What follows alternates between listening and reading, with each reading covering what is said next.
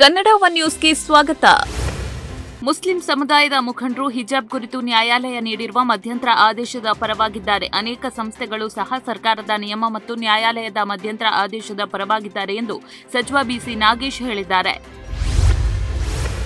ಹಿಜಾಬ್ ಪ್ರಕರಣದ ಕುರಿತು ಅಂತಿಮ ತೀರ್ಪು ಪ್ರಕಟಿಸುವವರೆಗೂ ಕೋರ್ಟ್ ಮಧ್ಯಂತರ ಆದೇಶವನ್ನ ಪಾಲಿಸುವಂತೆ ಹುಬ್ಬಳ್ಳಿಯ ಅಂಜುಮನ್ ಇಸ್ಲಾಂ ಸಂಸ್ಥೆಯ ಅಧ್ಯಕ್ಷ ಯೂಸುಫ್ ಸವಣೂರು ಅವರು ರಾಜ್ಯದ ಮುಸಲ್ಮಾನ ಬಾಂಧವರಲ್ಲಿ ಮನವಿ ಮಾಡಿದ್ದಾರೆ. ಸಚಿವ ಕೆಎಸ್ ಈಶ್ವರಪ್ಪ ಅವರ ವಜಾಗೆ ಆಗ್ರಹಿಸಿ ವಿಧಾನಸಭೆಯಲ್ಲಿ ಕಾಂಗ್ರೆಸ್ ನಡೆಸ್ತಾ ಇರುವ ಧರಣಿಯನ್ನು ಸೋಮವಾರದವರೆಗೂ ಮುಂದೂಡಲು ನಮ್ಮ ನಾಯಕರು ನಿರ್ಧರಿಸಿದ್ದಾರೆಂದು ವಿಪಕ್ಷದ ಮುಖ್ಯ ಸಚೇತಕ ಅಜಯ್ ಸಿಂಗ್ ಹೇಳಿದ್ದಾರೆ.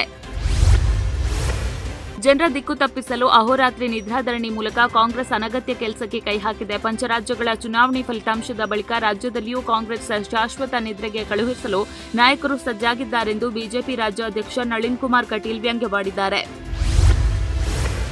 ಆರ್ಎಸ್ಎಸ್ ಮತ್ತು ಬಿಜೆಪಿ ದೇಶದ ಯುವ ಜನತೆಯಲ್ಲಿ ಕೋಮುವಾದದ ಅಮಲನ್ನ ಬಿತ್ತುತ್ತಾ ಇದೆ. ಈ ಹಿಂದೆ ಆರ್ಎಸ್ಎಸ್ ಮತ್ತು ಬಿಜೆಪಿ ಇಷ್ಟೊಂದು ಮತೀಯವಾಗಿರಲಿಲ್ಲ.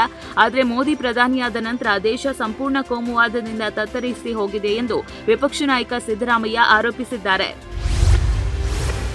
ನಾನು ರೇಪ್ ಮಾಡಿ ಜೈಲಿಗೆ ಹೋಗಿರಲಿಲ್ಲ, ಭ್ರಷ್ಟಾಚಾರ ಮಾಡಿ ಜೈಲಿಗೆ ಹೋಗಿರಲಿಲ್ಲ. ಬದಲಿಗೆ ನಮ್ಮ ಶಾಸಕರನ್ನ ರಕ್ಷಿಸಿದ್ದಕ್ಕಾಗಿ ಜೈಲಿಗೆ ಹೋಗಿದ್ದು ಎಂದು ಬಿಜೆಪಿ ವಿರುದ್ಧ ಕೆಪಿಸಿಸಿ ಅಧ್ಯಕ್ಷ ಡಿಕೆ ಶಿವಕುಮಾರ್ ವಾಗ್ದಾಳಿ ನಡೆಸಿದ್ದಾರೆ.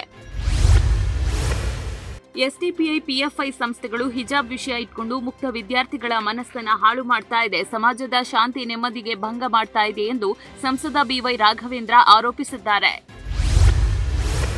ಬಹುದಿನಗಳಿಂದ ಅನಾರೋಗ್ಯದಿಂದ ಬೆಳ್ತಾ ಇದ್ದ ಸ್ಯಾಂಡಲ್ವುಡ್ ಹಿರಿಯ ನಟ ರಾಜೇಶ್ ಬೆಂಗಳೂರಿನ ಖಾಸಗಿ ಆಸ್ಪತ್ರೆಯಲ್ಲಿ ವಿಧಿವಶರಾಗಿದ್ದಾರೆ. ಅಗಲಿದ ಮೇರು ನಟನಿಗೆ ಸ್ಯಾಂಡಲ್ವುಡ್ ತಾರೆಯರು ಸೇರಿ ಗಣ್ಯಾತಿ ಗಣ್ಯರು ಸಂತಾಪ ಸೂಚಿಸಿದ್ದಾರೆ.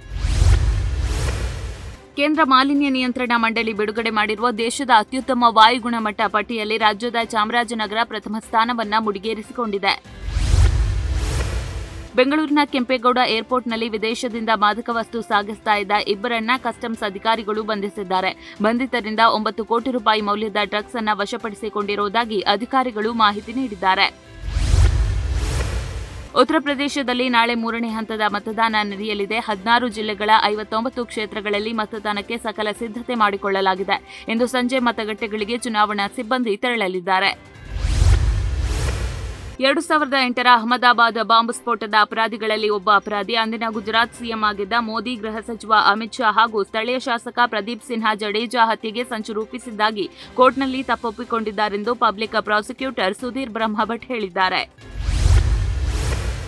ರಾಮ ಜನ್ಮಭೂಮಿ ಅಯೋಧ್ಯೆಯಲ್ಲಿ ನಿರ್ಮಿಸ್ತಾ ಇರುವ ಭವ್ಯವಾದ ರಾಮ ಮಂದಿರವು ರಾಷ್ಟ್ರೀಯ ದೇವಾಲಯವಾಗಲಿದೆ ಎಂದು ಯೋಗಿ ಆದಿತ್ಯನಾಥ್ ಹೇಳಿದ್ದಾರೆ. ಸುಮಾರು ಐನೂರು ವರ್ಷಗಳ ಸತತ ಹೋರಾಟದ ಫಲವಾಗಿ ಭವ್ಯವಾದ ರಾಮ ಮಂದಿರ ನಿರ್ಮಿಸಲಾಗ್ತಾ ಇದೆ. ಹಲವು ಪೀಳಿಗೆಗಳ ಮಂದಿರದ ಕನಸು ಎರಡು ಸಾವಿರದ ಇಪ್ಪತ್ಮೂರರಲ್ಲಿ ಸಾಗಲಿದೆ ಎಂದು ಹೇಳಿದ್ದಾರೆ. ದೇಶದಲ್ಲಿ ಆಗರ್ಭ ಶ್ರೀಮಂತ ಕುಟುಂಬವನ್ನ ಹೊಂದಿರುವ ಸಂಖ್ಯೆಯಲ್ಲಿ ವಾಣಿಜ್ಯ ನಗರಿ ಮುಂಬೈ ಮೊದಲ ಸ್ಥಾನದಲ್ಲಿದೆ. ನಂತರ ದೆಹಲಿ ಹಾಗೂ ಮೂರನೇ ಸ್ಥಾನದಲ್ಲಿ ಕೋಲ್ಕತ್ತಾ ಇದೆ.